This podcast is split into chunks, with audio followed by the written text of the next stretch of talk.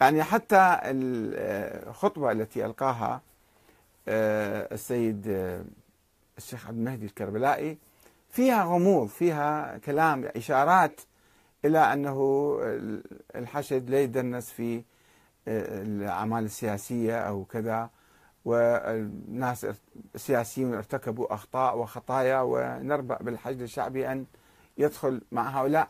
يعني في نوع من الضغط في الحقيقة. ولكن الكلام سواء كان هذا أمر الحشد يعني يجب أن يحل أو أن يبقى هذا القرار لمن؟ من يتخذه؟ نحن في الدولة الطبيعية في النظام الطبيعي آه، قائد القوات المسلحة مجلس النواب هو الذي يقرر أن هؤلاء يحق لهم الدخول في الانتخابات أو لا يحق لهم وأن هذا الحشد نبقي عليه أو نحله. هذا قرار يرجع إلى آه، مجلس النواب والحكومة. فلماذا آه، الحشد نفسهم فوضوا الأمر إلى المرجعية وطلبوا من السيد السيستاني أن يقول كلمته في هذا الأمر؟ إحنا الآن هذا كله يدل على آه، أن العراق لم يبني منظماته ونظامه السياسي بصورة كاملة ودقيقة بعد. إحنا في مرحلة انتقالية بصراحة يعني. بين المرجعية الدينية اللي لها نفوذ كبير ولها شعبية ولها كلمة كبيرة في العراق وكلمة مؤثرة في العملية السياسية سواء في إعداد القوائم أو في ترشيح فلان لرئاسة الوزراء أو آه، إلغاء آه، أو إبعاد آه، هذا المرشح عن هذا المنصب منصب رئيس وزراء. وكما نعرف كان للمرجعية موقف أيضا من حكومة آه، السيد آه، آه، رئيس الوزراء يعني السابق نور المالكي وقبل الجعفري اللي فضلت أن هؤلاء يستقيلوا واستقالوا بناء على توصية من المرجعية. فهل هذا التدخل سليم وطبيعي أم لا؟ إحنا الآن نبني بدل ما نتجه للدولة المدنية اللي كل الأمور تحل آه، أو ترسم آه، من خلال العملية السياسية مجلس النواب والحكومة. أو لا إحنا نظل بحاجة إلى وصاية المرجعية وإلى المرجع هو كأنه ولي الأمر الفقيه مثلا ولي الفقيه في العراق. وكل شيء لازم نرجع له وناخذ رأيه ويعطينا إياه. وإحنا ما ندري هذا بالحقيقة يعني بيان أو خطاب ممثل المرجعية. السيد الشيخ عبد المهدي الكربلائي أو السيد أحمد الصافي أو غيرهم أن هؤلاء يمثلون فعلا رأي المرجع أو أنهم هم من المكتب المكتب الذي ينسقون معه. تبقى المسائل غامضة.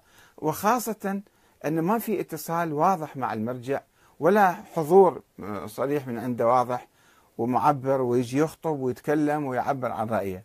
فتبقى الأمور ملفوفة. أنا ما نعرف بالتالي هذا هو كان موقف المرجع أو بعد عشر سنين نكتشف لا أنه هذا كان ينسب للمرجع وهذا مو صحيح والمرجع لم يتخذ هذا الموقف.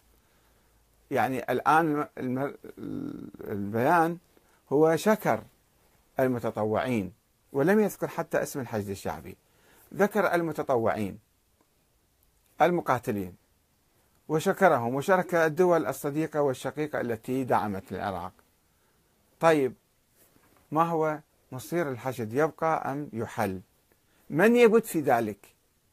يبت في ذلك مجلس النواب حسب الدستور والحكومة والقائد العام للقوات المسلحة ويشوف هذول الحشد الشعبي موفين الشروط وملتزمين بالشروط أو لا. أصبحوا عبئا عن العراق وبالتالي يجب أن نحل الحشد هذا. أو أنه نعطي الأمر للمرجعية. المرجعية بأي صفة. أنا أحترم المرجعية أحترم شخص السيد علي السيستاني. ولكن المرجعية ما إلها موقع دستوري في النظام العراقي. يعني ما عندنا في الدستور أنه دائما لازم نستفتي المرجع في هذه الأمور. هذه أمور تبت في آه، حسب الدستور وحسب القانون في مجلس النواب. ولا الآن اليوم السيد علي السيستاني رجل حكيم وعميق النظر مخلص للعراق غدا بعد غد يأتينا واحد ما نعرف صفاته شنو هي. ما نعرف ارتباطاته ما هي. يمكن يتخذ لنا قرارات أو يعني بيانات لا تنسجم مع الرغبة الشعبية العامة أو الموقف الصحيح. فماذا نفعل في هذه الحالات؟ هل نحن نؤسس اليوم إلى نظام ولاية الفقيه في العراق؟ لنقل ذلك بصراحة. إذا كانت أغلبية الشعب العراقي تريد هذا النظام فليجرون تعديل على الدستور ويقولوا إحنا دستورنا يجب أن يكون تابع بشكل أو بآخر للمرجعية والمرجعية لها دور كبير في تقرير مصير كل شيء من الانتخابات إلى رئاسة الوزراء إلى آه، الحشد الشعبي والقوات المسلحة وأي شيء ومواقف سياسية بالعراق موقف من هذه الدولة أو تلك الدولة أو هذه السياسة أو تلك.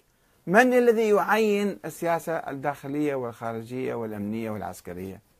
هل هو المرجع؟ هو القائد للقوات المسلحة؟ كما في إيران مثلا.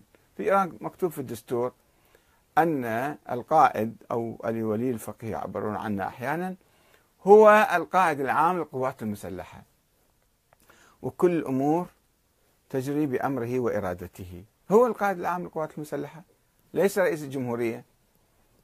طيب الآن نحن بالعراق هل نريد أن نكرر ونستنسخ هذا النظام تماما أم لا؟ ما هو موقف الشعب؟ الشعب الذي آه، أقر هذا الدستور وصوت عليه والشعب تكون من جميع الطوائف والقوميات والمذاهب والأديان. هل الشعب العراقي يرضى؟ ربما البعض يقول نعم نحن نحتاج المرجع كلمته مقدسة وكلمته آه، مهمة ويجب أن نستمع إلى المرجع. ولكن نحن نعيش باتفاق. الدستور هو اتفاق بين المواطنين العراقيين جميعا على طريقة إدارة الدولة. إدارة الدولة تكون بهذا الشكل سواء في تشكيل الجيش أو تشكيل الحشد الشعبي أو أي القرارات السياسية الداخلية والخارجية. ما ترجع إلى مرجع. ما يمكن المرجع يتدخل بالحياة السياسية بهذه الصورة.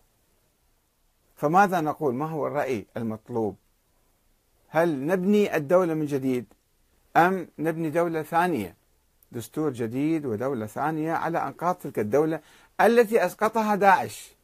يعني داعش مو احتل المدن فقط إنما خرب النظام السياسي بالحقيقة. وأجبر المنظمات الشعبية لأخذ القرار بأيديها وأيضا سمح للمرجعية أن تقول كلمتها دفاعا عنه. فهل هذا التدخل المرجعية في العراق آه، في مواجهة داعش كان بصورة مؤقتة؟ وانتهى داعش وانتهى دور المرجعية في الحياة السياسية والقرارات العسكرية أم لا نظل نحن يعني آه، نتنكر للدستور الحالي ونعود فنقيم نظاما بيننا وبين المرجع؟ كل واحد اللي يحب المرجع يقلده يعظمه يخضع له وما خصنا بعد بمؤسسات الدولة الدستورية. هذه مشكلة في الحقيقة. يعني لازلنا في مرحلة انتقال ديمقراطي. بعدنا ما بنينا نظامنا الديمقراطي الكامل المدني.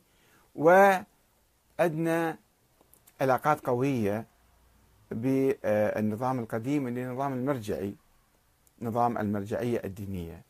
ولا بد أن نفكر آه، تفكيرا عميقا آه، ومتواصلا في هذه المشكلة. كيف نخرج؟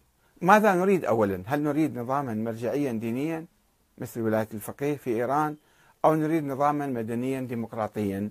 وكيف ننتقل من هذه الحالة إلى هذه الحالة؟ نحتاج آه، جهد كبير وعمل متواصل حتى آه، إن شاء الله نبني النظام الذي نريد. والسلام عليكم ورحمة الله وبركاته.